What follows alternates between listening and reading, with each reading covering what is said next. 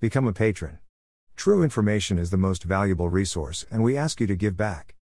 About the last operation slash operational mission of Comrade, redacted between 1979 and 1981, Comrade, redacted, was stationed as a resident in Tehran.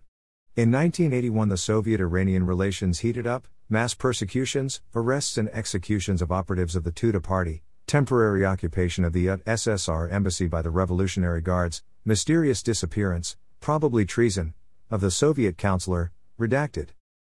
For security reasons, comrade, redacted, had to leave Tehran in this situation. Shortly after his mission started, his successor was declared a persona non grata alongside other Soviet diplomats.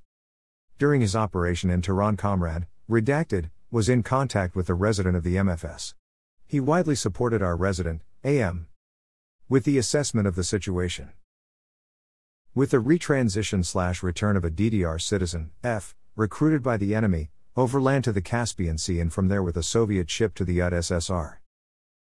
With the preparation of an outward transfer of a DDR citizen, M. IM's employee, who resided in the DDR embassy and against whom the Iranian authorities filed a request for extradition, outward transfer should take place with the help of a Bulgarian Iranian transportation company, to which the Comrade, redacted, had operational ties. Comrade, redacted, wasn't in the DDR so far.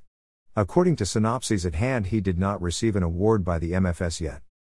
Document Summary Description of the work of an East German agent in Iran who worked with the Stasi, MFS.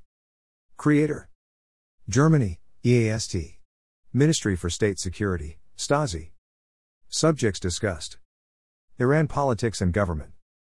Germany, East Foreign Relations Iran. People's Party of Iran, Tudeh locations discussed. East Germany. Become a patron. True information is the most valuable resource, and we ask you to give back. Email address. Subscribe.